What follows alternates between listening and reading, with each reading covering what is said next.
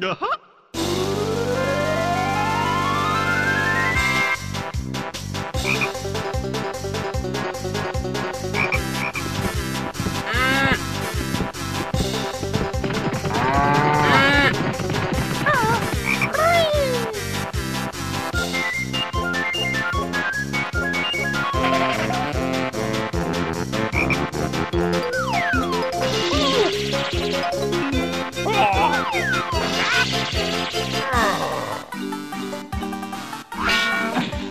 And welcome to Level Select, a podcast about finding the best level or the best representative of a game.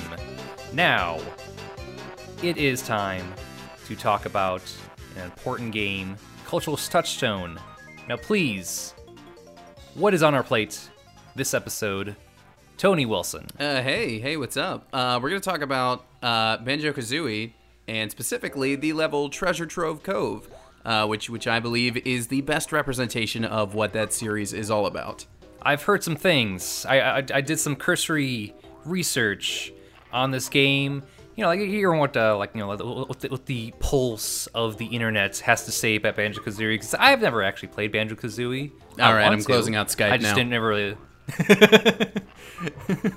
I know, I know. I, I like speaking as someone who, who loves 3D platformers, who who, who say who says with conviction that Spyro, Rip, Ripto's Rage, Rip, Ripto's Rage, Spyro 2 is my like my legit like one of my favorite games, and I think it's my favorite game. Like how have I not played Banjo Kazooie? Have you at least played Tooie?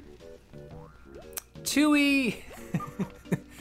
well, like I said earlier, uh, I haven't touched All right, the okay, series okay, at that's all. fine. You, you just you're just missing I- out on the best 3D platformer. Then uh, you, you know, that's, that's totally fair. I, I, I there, there, there's just so much personality in each level, not just the game. That, that like you know, this is completely up my alley. yeah, I, I recommend them to everybody. Like any anybody who likes platformers and as you said likes. A, a, a nice injection of personality in their games, who just likes a game that will make Mm-hmm. them laugh. That's what the series does. Uh, except for Nuts and Bolts because it's not good. I don't care what anybody says about it. Actually, So you're the type of fan. Okay, so you're the type of banjo fan. Okay. Yeah, I, I'm the type of banjo fan that does not like nuts and bolts. to, to me, that's it's such an insult to what the series is supposed to be. Uh, Oh my I can't, I can't yeah. stand it. I mean, not just like the, the, the sharp tonal shift, but just the, the, the opening, pretty much, of it just saying like, yeah, this is not gonna be like some bullshit collectible collectathon here. This is we're talking about fucking vehicles. We're driving shit. We're flying shit. Yeah, the, the, the opening literally just insults the old games, and I'm like, cool. Well, you, you've you've insulted the reason I'm playing this, so now I don't know if I want to play this. Oh, you like playing a first-person shooter in Halo? Well, now it's like a top-down isometric RPG. Cool. Okay. Which, come to think of that, actually might be pretty good. Anywho, so we were talking about Banjo Kazooie this episode, and before we dive right in to the level, I do want to talk a little bit about its development history.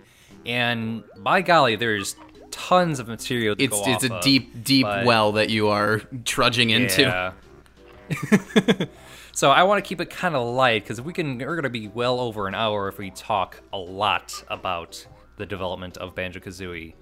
Real quick, I found a Game Informer article about the origins of Banjo Kazooie, and its start was not a goofy platformer full of lively animals, full of personality on the N64.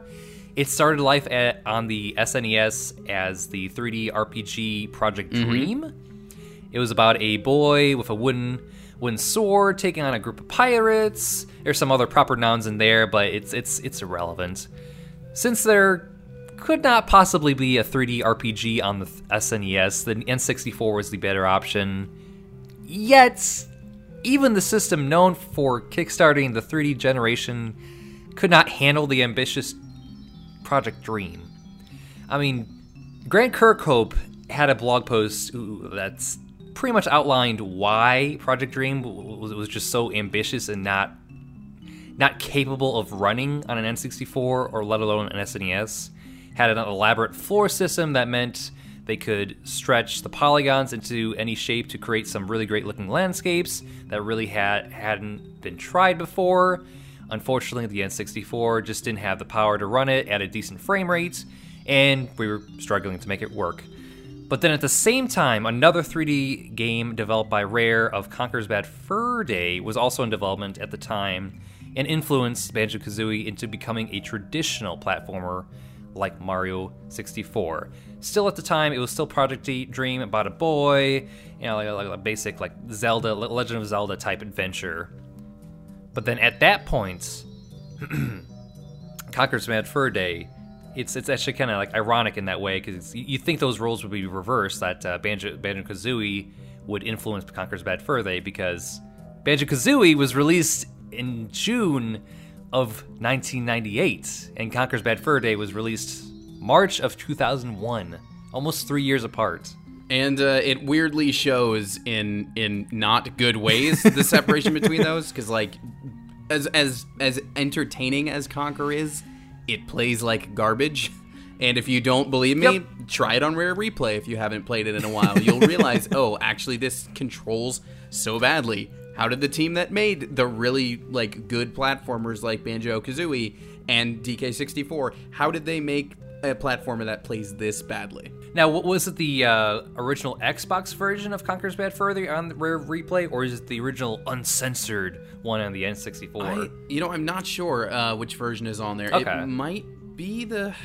I don't. You know what? I, I do not know. I would imagine it's the original. Yeah, one, I, I but, do. Uh, I believe it is the original one, but whatever one it is still plays like garbage.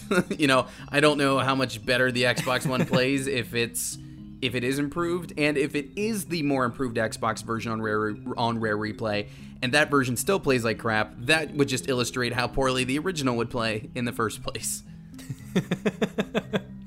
just listen to the Great Mighty Poo, and that's it. That's all you need. That's basically all you need. Pretty watch, uh, watch The Godfather, watch Alien, and you're fine. Basically, you've got everything. oh, and Terminator, that's in there. Really, all those references? There's a lot more than that. Um, Good yeah. lord. Oh, Matrix is in there. Yeah. You, you know, I find it hard to believe that uh, Conker's Bad Fur Day, Fur Day w- was still in development in like 1997 and 98, but then you have uh, uh, Conker's Pocket Adventure, this oh, really cutesy. One, yeah. Yeah, the Game Boy one, it, like in 1999. So, so it was like simultaneous, like Conker's Bad Fur Day. This real like like hard rated teen for teen game, and then you have this like super cute. Oh, it was it was it was for everyone. Conker is is yeah, yeah. further than that. I mean, that's not the game we're talking about. We're going to talk about uh, Banjo, but to uh, to bring it back to that in, in, Dream and everything, they actually did release beta footage of product uh, Project Dream uh, at the end of okay. Uh, I want to say 2015. Um, and you can actually look it up on YouTube. You can actually look up prototype footage.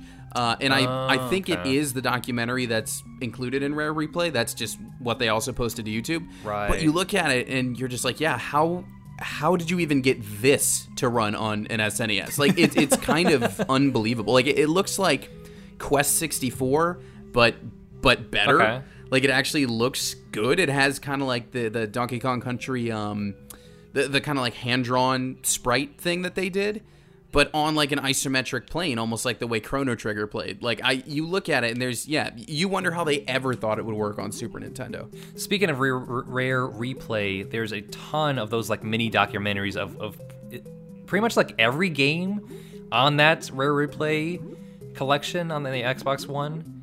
I, I want to say it's there's like like like a bunch of like mini docs, like eight minute mini There's docs. one for just about every game, I think. Uh, but but even though like Dream it did get scrapped, there actually is a bunch of stuff that carried over. So like uh, there's the whole thing was like going to be about the boy and, and, he's fighting pirates and stuff. So Blackbeard right. himself, who was going to be like the villain in the game, does appear in Banjo Tooie, and he literally has he literally has a line that is weirdly Martin Luther King Jr. like, where he's like, I had a dream once about whatever. And it's totally a reference to the fact that he was the villain in Project Dream. Uh, and and oh, Grunty okay. is, was in the game originally as a giant. Obviously, she became a witch who's the villain in the new one. Uh, Kazooie was in there, but she was just like a baby bird that got rescued. Uh, and there are like some enemies and some artwork that did make the make the uh, leap to the 64. Um, but yeah, so right. there's there's a lot of weird stuff that does weirdly. Uh, there's a lot of stuff that does actually carry over between the two. Um, Although obviously it There's did another completely change big, big crossover. Another big, big crossover was uh, founder of Rare, Tim Stamper, wanted the protagonist to be an animal instead of the boy, and Project Dream, lo and behold, had a minor bear character in place. So then, Rare had so much faith in that minor bear character that six months before he joined Kazooie, Banjo was a character in Diddy Kong Racing as well. Some little, little bit of trivia here and there. But additionally, I do want to briefly mention the history, well, more like the, the past and current careers of uh, two game devs. Um, it's it's kind of interesting that Banjo Kazooie ha- had this credit sequence where they had like these, like pretty much like every character just introduce and, and, give it credit to someone along with like a like a funny name. It's it, it, there's no like senior level designer or studio head here. It's all chief keyboard tapper, scene crayon. Cr- cr- Scene crayoner. I can't say. I, I, I can't say crayon at all. Crayoner. Crayoner. You're welcome. And big noisemaker. But likely the, the two biggest contributors to what made Banjo Kazooie what it is was the chief of ideas, Gregg Mayles, and other ideas. That's that's that's the title. George Andreas. Now, real quickly here, other ideas, George Andreas, which will forever be an odd credit on his resume, started with Rare in the early 90s and has since bounced around a bit. 2008 was his last year at Rare, but he remained with Microsoft to help develop on the Kinect Sports and Kinect Sports Season 2. Remember Kinect? I don't. He rem- he remained with Microsoft to help develop those games, and after five years at Microsoft, 2013 led George Andreas to Sony PlayStation to tackle PlayStation VR. Now, most of what he did was the PlayStation VR Worlds, and he was helmed. He held that as the creative director, and that package pretty much included the VR tech demos you saw when uh, PlayStation VR was coming out, such as that Lo- the London Heist VR game. Have, you tried the PlayStation VR at all, or like w- when you're like touring the conventions and, and I, I mean, I, out and I own my own, so yes. uh, and I, the London That Heist was sense, one yeah. of the first things I played because it was on that like PSVR Worlds disc that they give you with the bundle. Okay. Ah, okay. Let's see. So George Andreas, from 2016 to now, he now resides as creative director for King Games. You know the Candy Crush Candy people, Crush yeah. developer that Oof. that Activision paid billions to have. Ugh, That's a. I mean, like, good for you. You know, if, if you're high up in that company, you're doing well for yourself monetarily. But, but ew. like, what the a- hell are you yeah, doing? ugh, Yeah. What a stain on your It's like- resume. like, okay, it's like he's, he's cashing in. he I went from guess. chief of ideas to king of ideas, basically. That's good. So speaking of chief of ideas, Gregg Mayles has been with Rare for over 25 years, from 1991 with Battletoads to now with Sea of Thieves. Greg started and seems like he'll end his games industry career with Rare. And That sounded other way no- dark. other That notable sounded like a lot darker than I think you wanted it to sound.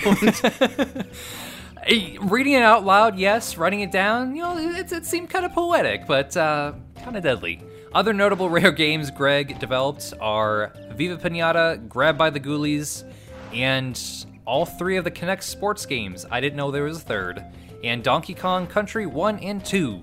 And that about does it for what I'm going to say about the development history of Banjo you're, uh, Kazooie. you're leaving out there's two pretty a- important names, though. I gotta say. Uh-oh. Greg's uh, Uh-oh. Greg's got a little brother, Steven, uh, who was an artist on banjo, uh, and then went on to be one of the people behind Yooka-Laylee. Oh. Yeah, he was he was okay, one of that's those people uh, who went on to make a game that was way not as good as the banjo series. Uh, it was the same. It was definitely the s- same kind of game and spirit, but uh, boy, did it just not live up to. I, I mean, what it could have been, I guess. Um, and then, I mean, you did mention him, but obviously, Grant Kirkhope, possibly the most famous video game composer. Tommy Tallarico? It's it's, But- bet- ah, it's between Grant the two of them, Kirkhope, but yeah. like Grant Kirkhope composed for like a bajillion different rare games. Uh, you've you've definitely heard his musical style. It's like that just really happy, bouncy kind of thing. Um, he also did music Mm-hmm. for Yooka-Laylee. He did music for that game A Hat in Time last year. So like 3D, doing like cheery world music for like 3D stages. That's kind of his forte. He's the go-to guy for that. And also the game where it pits Mario wielding a gun Yes, against Mario rabbits. Rabbids. That was him. He was on the uh, Ubisoft stage actually, E3, doing um, live. That's right, uh, yeah. conducting for that. Yeah. Live composing, yes. And that should be Yeah, those, good. those, those are the only development other two that I was yeah. like, eh, you should talk about these guys. That was uh, admittedly a big gap in, on our part, but there's plenty all- of it's all material. We should uh, let- let's let's make sure we talk about the rare janitor as well and the uh, the receptionist, uh, guy who redid the windows, lady who brought the sandwiches at most lunches. They're all important. Yeah, the sales rep who came rolling Mm-hmm. in town one day worked only for like a week and then just like quit because he didn't like Rare's company. The person who had the idea Oh, yeah. to put the Conker's Bad Fur Day ads in the urinals. It's all it's all one big unit.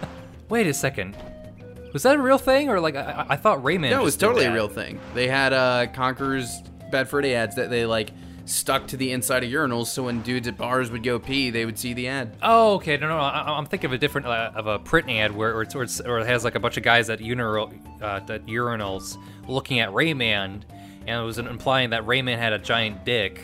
I think I know the one you're talking about. Uh, you're, talking. Yeah, you're talking Rayman about a uh, an ad that involves a urinal. I'm talking about an ad literally placed in a urinal. Uh, shit. Okay, that makes a lot of sense. So, speaking of urinal cakes, um, terrible transition, and I Oh, kind of I like was really guy, hoping you were really gonna make this uh, work. I'm, I'm ex- So, I am not going to introduce Treasure Cove, Tro, tre- treasure, treasure trove, I treasure trove cove, Robert. Treasure Trove Cove. I might need a little help pronouncing it. I mean, that's it's, it's why all I uh, your br- first brought on- language. It's, yeah. it shouldn't be that difficult.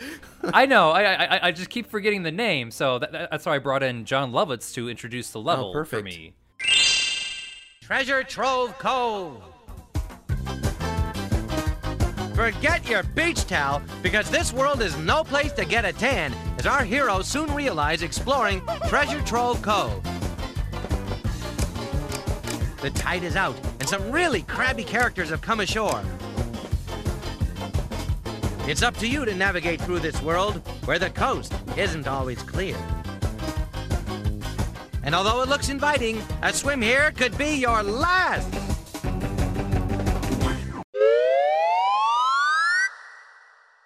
So what we just heard was uh, Jon Lovitz, uh, a Saturday Night Live alum, and I think like current, like at that time, like 1997, 98 cast member of the famous He improv group, just out sketch comedy group.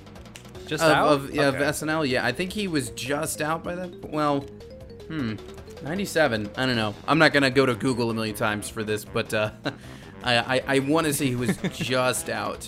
But there was this uh, 10 minute, 10, 15 minute tape that Nintendo Power sent out to subscribers just to promote various games, and lo and behold, Banjo Kazooie had the voice of Jon Lovitz very livenly telling you about this fantastic You can game. play all over a beach. You can shoot eggs at You crabs. You can fly and uh, shoot more eggs at more crabs. You can be turned into a spider and crawl on and webs. shoot more eggs at those spiders. And I think kill a crab's babies. Uh, ish. That were in its yeah. I never really interpreted that as babies, but uh, I mean, yeah, maybe. That's I- dark. It's it's a stretch, but it's also pretty Yeah. weird. So speaking of which, Treasure Trove Yeah. Cove, you start out on a pier, and then you immediately meet Snacker the shark, and the shark pretty much like gently nudges players just to be better at platforming. Because throughout, like you have these, it's pretty much like on an island, and there's plenty of water in between. You know, whenever there's, there's water and you get in the water, then like Snacker the snar- shark They- comes in, and They've got like their this- Jaws-ish theme that plays when it comes yes. up.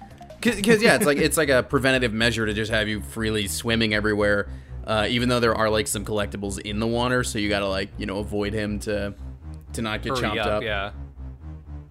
He also literally appears But out yeah, of thin it- air because that's how you know things popped in on the N64. so it's kind of more terrifying. Exactly. Yeah. There, was a couple times where like I was watching this uh, one video.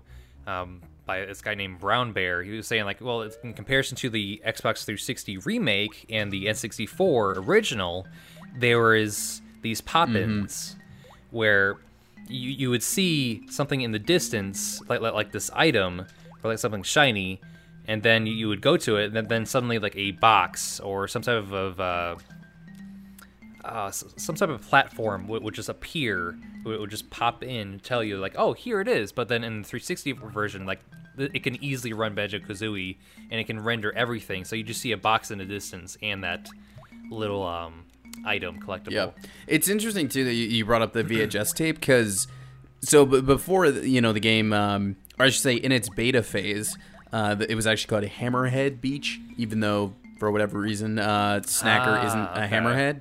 Um, also, the you know rhyming is way more fun, but uh, you brought up the VHS tape, and I couldn't remember like if it was called that in that tape, but obviously not. If uh, Lovitz is all Yes. Treasure Trove Cove. Um, Oh, he, he does legit say Treasure Trove. but Cove. at some at Oh, yeah. some point it was called Hammerhead Beach. Uh, we don't have to get into all the beta stuff because I'll, I'll just talk forever about like also There's- there's also there lot. was Mount Fire Eyes which eventually became uh, Hailfire Peaks and blah blah blah all this other stuff. See, this is why It- you're it here. is.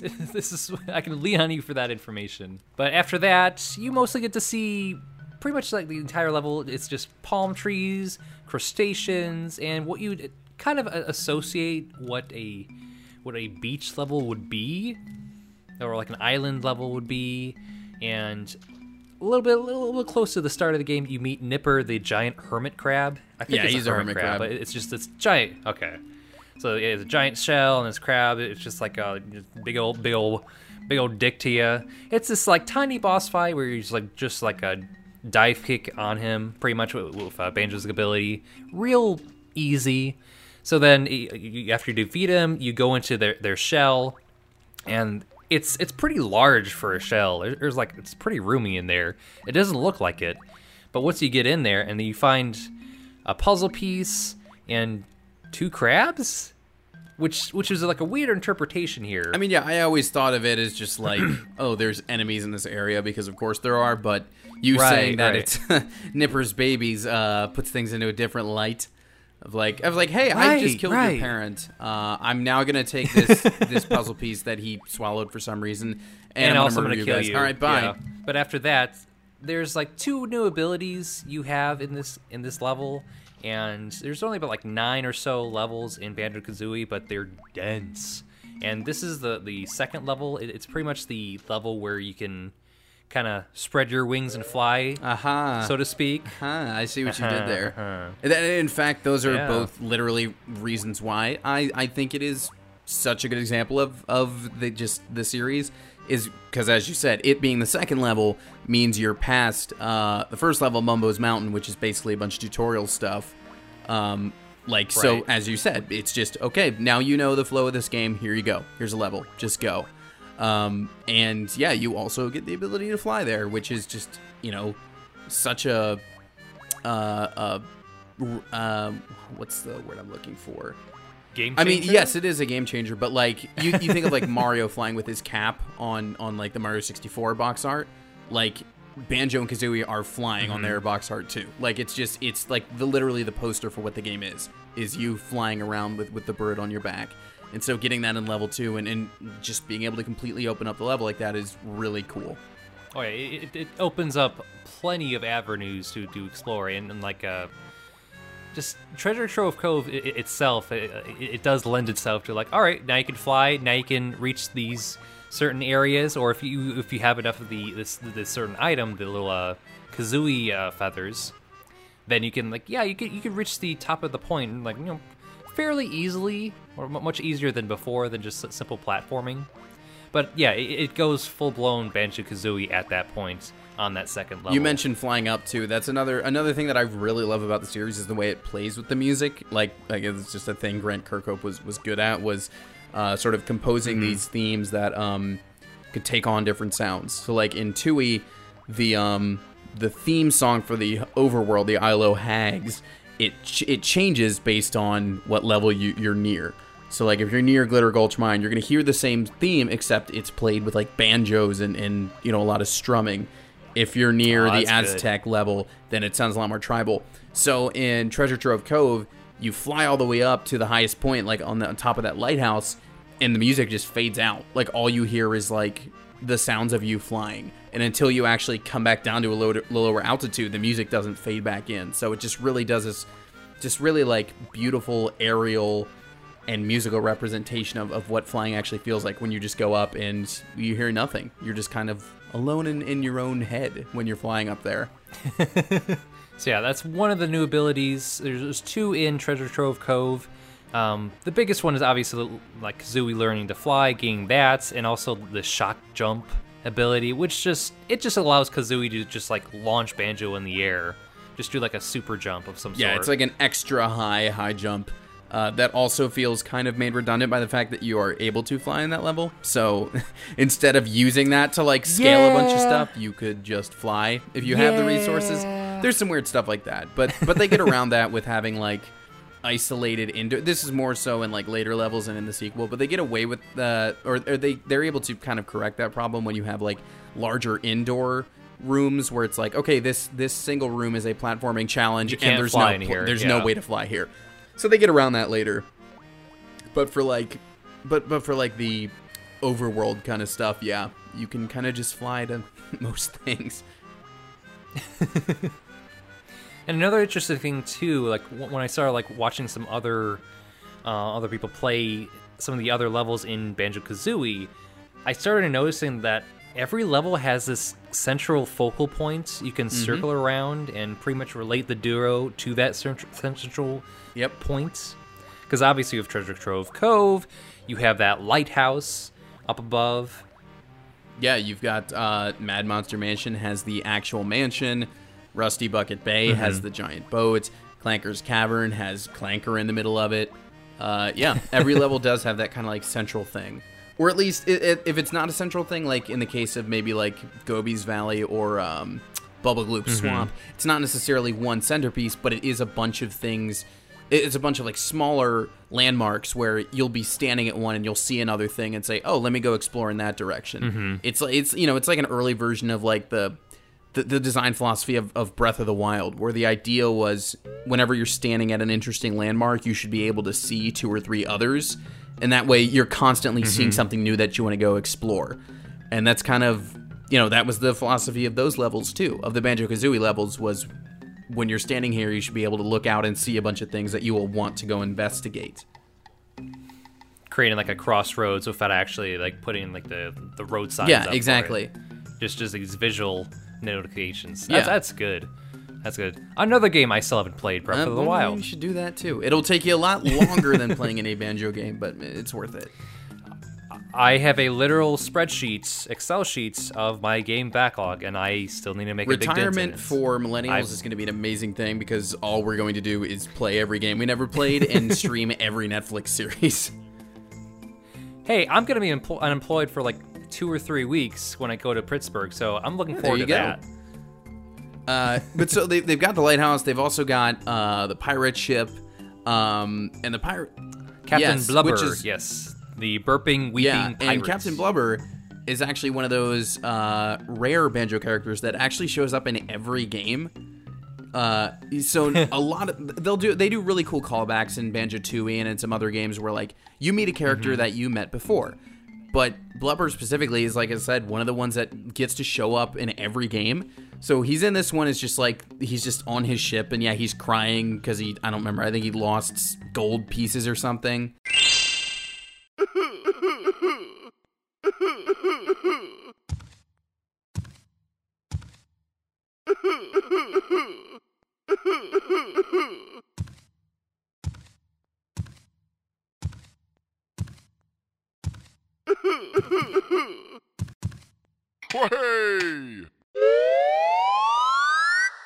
He needs to find his pr- find Right. his treasure Uh, and all that. He shows up in Banjo Tooie. He's running like this pawn shop in Jolly Roger Bay, and there's like three or four important things in there that you can get from him.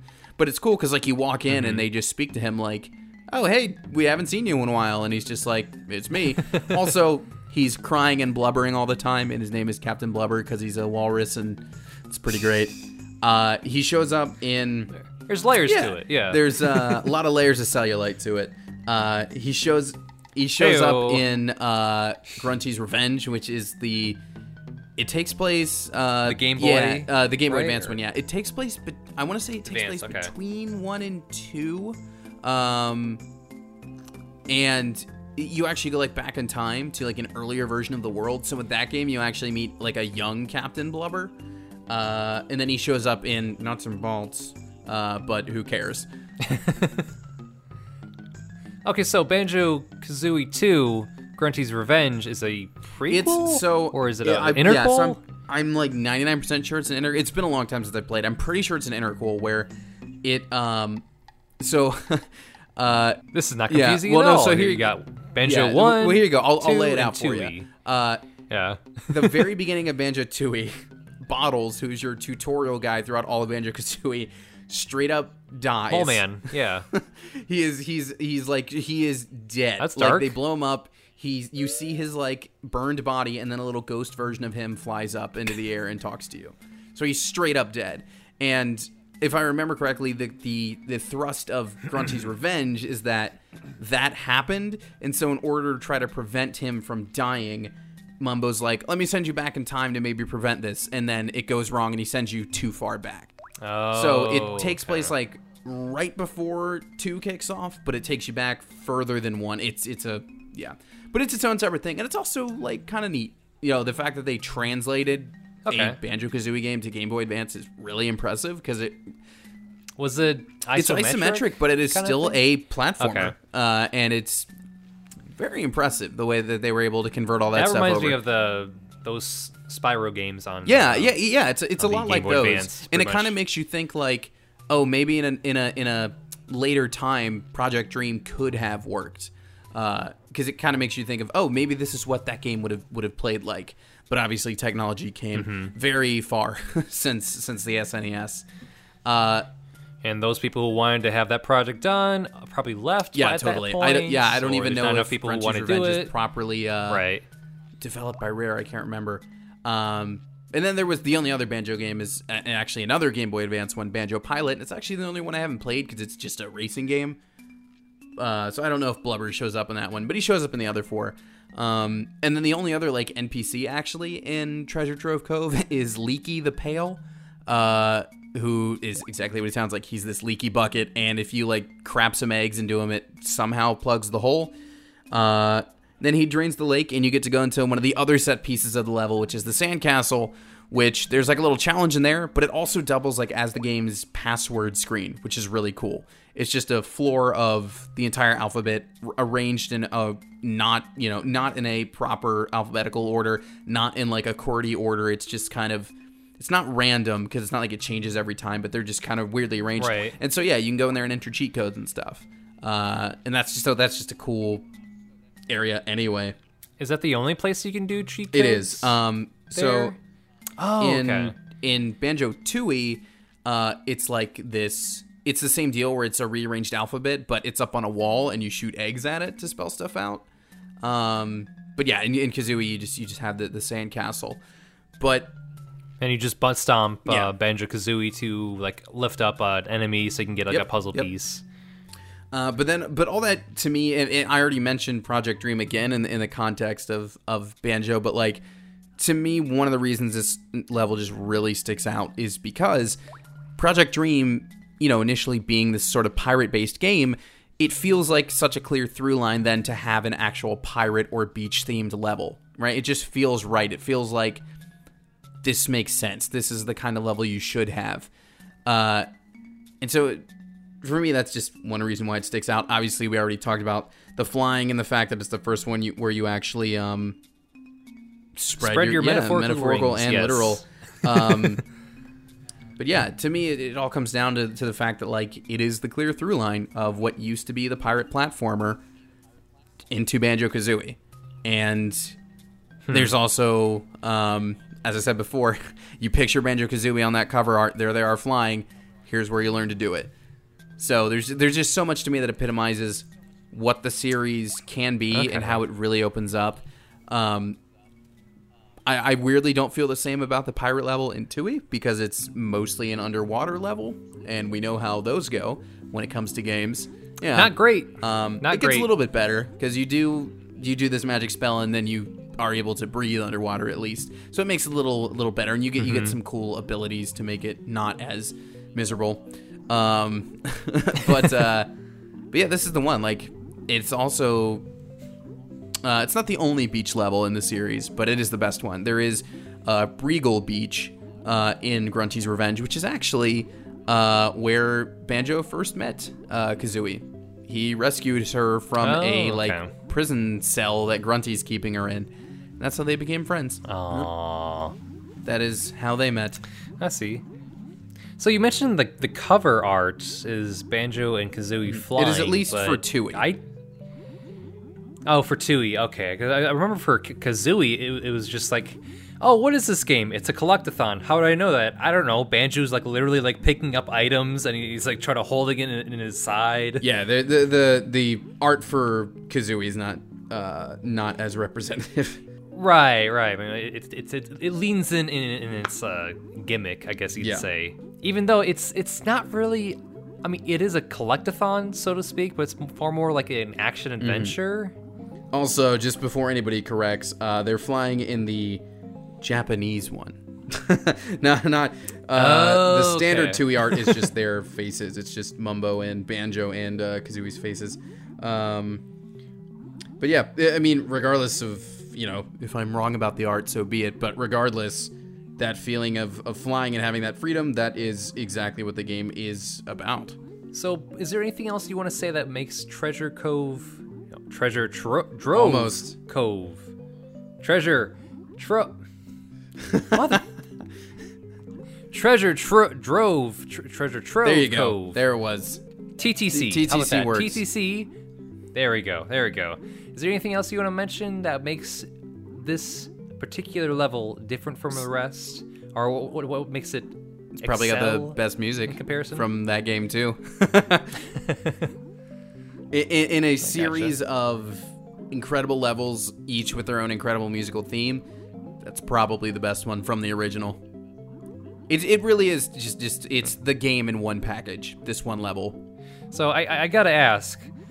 I had no idea there was there was a giant quiz down as like Yep. the final boss. So there's like Yeah, the final before you can actually or- or like fight the final boss, the like final dungeon, if you will, in both Banjo Kazooie and Banjo Tooie is a quiz, which a lot of people found annoying. I always thought was just a really neat thing. Also, no other game does that. Right, right. Right. I mean, it, it seems like it's it's overly ambitious, and it's, it's like, how am I supposed to know this? But also, like, I applaud this this grand, ambitious experiment they're trying to do. I was going to ask you, like, what were your thoughts on the big old quiz? I down at the absolutely love it. Uh, and they even up it in so so in Banjo Kazooie, you're basically moving across a board, and for each you know a couple spaces you take, you got to answer a question. In Banjo Tooie, it's actually Mm-hmm. more of like a game show. It's like you and Grunty's sisters are the contestants. Um, but I no, I always thought it was a great sort of like um th- there's a, there's a term for, for when you like revisit everything before the climax and I don't remember what it is but it was just a great way to like remember all that you've been through before you actually Remember this yeah on PC? and, and yeah. you know you mentioned like the big personalities and stuff of these characters I never did find the quiz th- all that tricky because the characters you meet are so memorable and so like if they show you like a picture of some stupid bucket character you're gonna know he was from the beach you know like so it was definitely ambitious. A lot of people don't like it. They think it's like an unnecessary slog. I thought it was a really great revisitation of everything you'd seen throughout the game, mm-hmm. and you know maybe if you're not doing so well in the quiz, maybe you just weren't paying attention to the amazing detail that they put into the game. maybe it was that aspect where or the actual questions were, were like too particular for, for like kind of a kids game, but kind of. I mean, not. there there are questions specifically that are about Grunty the witch, and they're like weirdly like, what does she brush her teeth with? And it's like onion flavored toothpaste or rat hairs or some other thing. And the only way you know those is if you talk to a very specific like uh, NPC who appears yeah. throughout the main map. So those questions I'll give you like that's kind of lame. Um, and in the, and in Tooie, you only get the answers to those because she's like Grunty's like broadcasting or something, and she randomly pops up on screen, and you can like read what she's saying, and she says stuff like that, or her sisters do, or something like that. So mm-hmm. that specific category of question, I get why that's annoying. But when it's like, Okay. here's a character, what's their name, or where did you meet this character, what level is this taken from? They have such beautifully unique identities in the levels that like I never thought they were that hard to figure out Be- because they are That's so memorable. I, I haven't actually seen Yeah. it being played.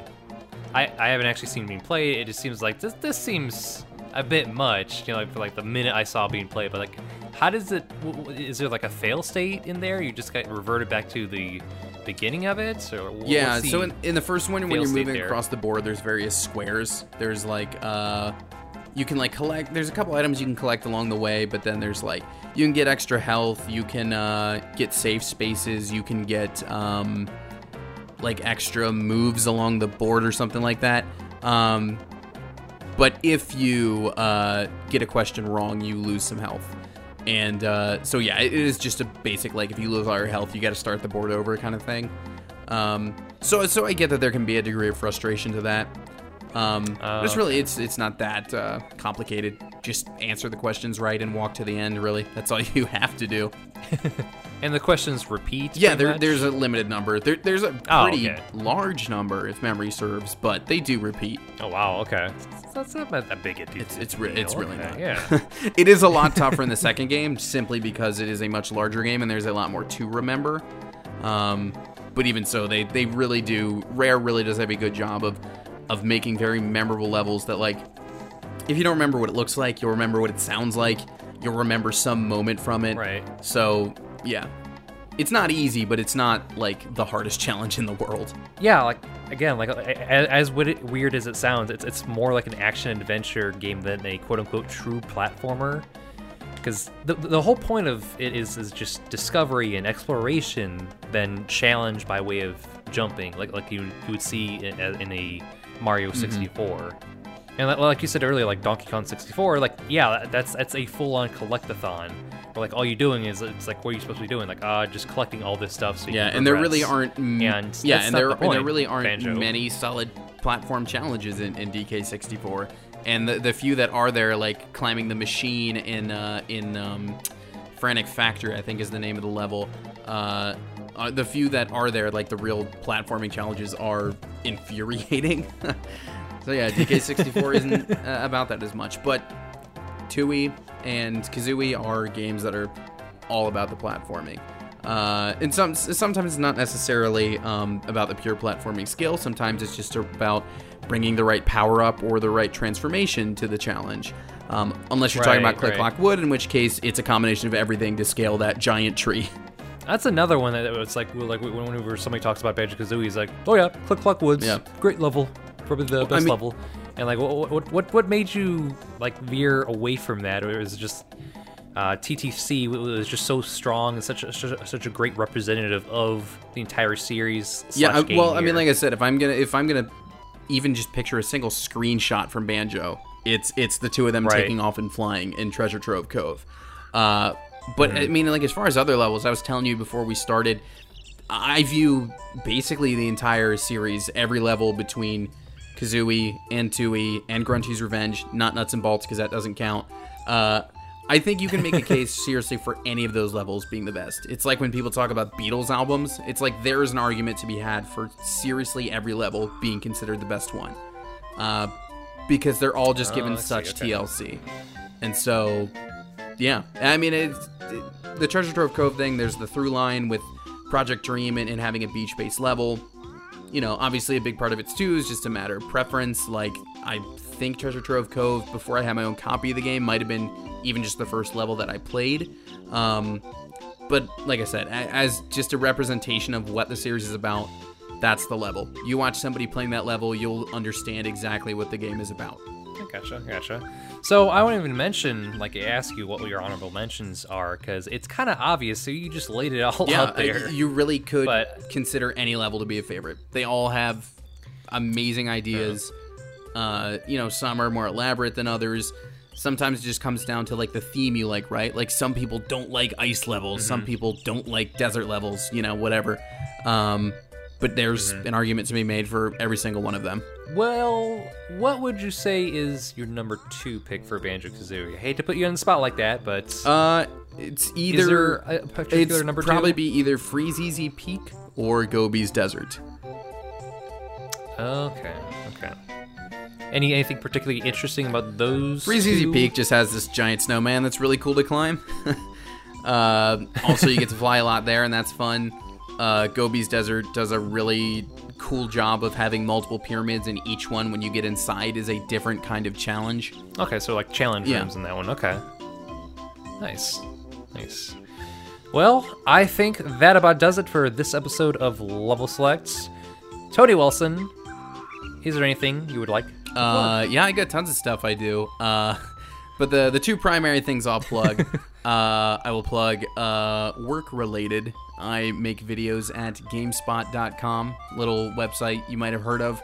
Uh, go there and check stuff out. We do a lot of awesome stuff every day, so check us out there.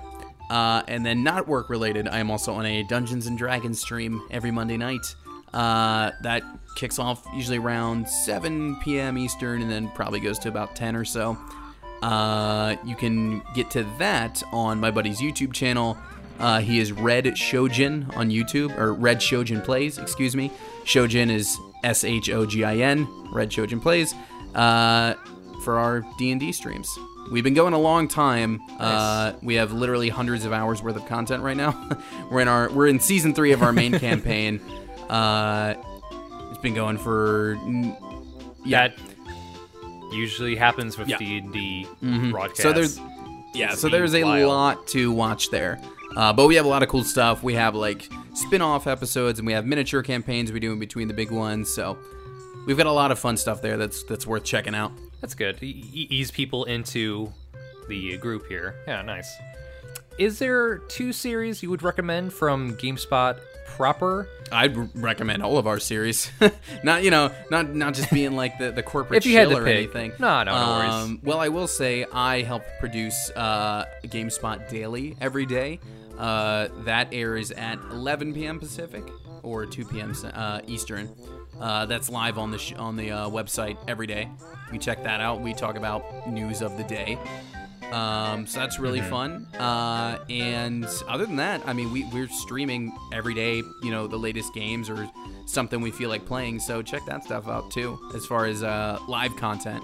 Nice, Um, nice. Other than that, we've got, you know, a bunch of other series and, and, you know, kind of fun editorial videos we do. So yeah, check us out. Check out, we, we were just Yeah. at E3, you know, a couple weeks ago. We got a ton of that stuff too. If you missed out on any of the big games. One that definitely cu- crossed, uh, uh, caught my eye recently was the, oh gosh, Far Cry 5 descale. Oh, potato mode, Oh, yes. Just looking at it from like, yeah, potato Yes, mode. That's people really yeah. like that. That was, it was just Yeah, we, we take uh, really pretty games like- and make them really not pretty. Uh, our my coworker Joey does a very good job with that show. Also, definitely recommend that. Yeah, it's it's far far more involved than putting everything on the lowest setting. Yeah, we, we got to do some very much like don't try this at home kind of stuff with that show. Professionals only. Yeah, I gotcha. All right then. Once again, that this has been Level Select. You can support us at patreon.com slash PNB. You can check out all of our work there. And also you can check out our sister show called Grind Forever. It is Dylan Tierney's podcast all about them RPGs. You can check out PNB um, Podcast Official, where it's just, you know, like it's Trav, Kayla, myself, and Dylan. Sometimes we don't uh, appear for a week, or sometimes multiple weeks, or it's, it's usually like a, a revolving cast of all four of us usually. But it, it's it's a typically like a what you've been playing, we listen for our own personalities, and all that stuff. One last thing, Full Metal Optimist is back. So if you've been looking to listen to a anime podcast about Full Metal Full Metal Alchemist Brotherhood, do that because Dylan and Trav are diving back into that. And that should do it. Is there anything else you want to end on? Is there a particular song from Banjo Kazooie you want to? Maybe we should probably use the Treasure Trove Cove theme, since that's what we talked about. hey, that can work. Totally fine by me. And tune in next episode for House Flipper.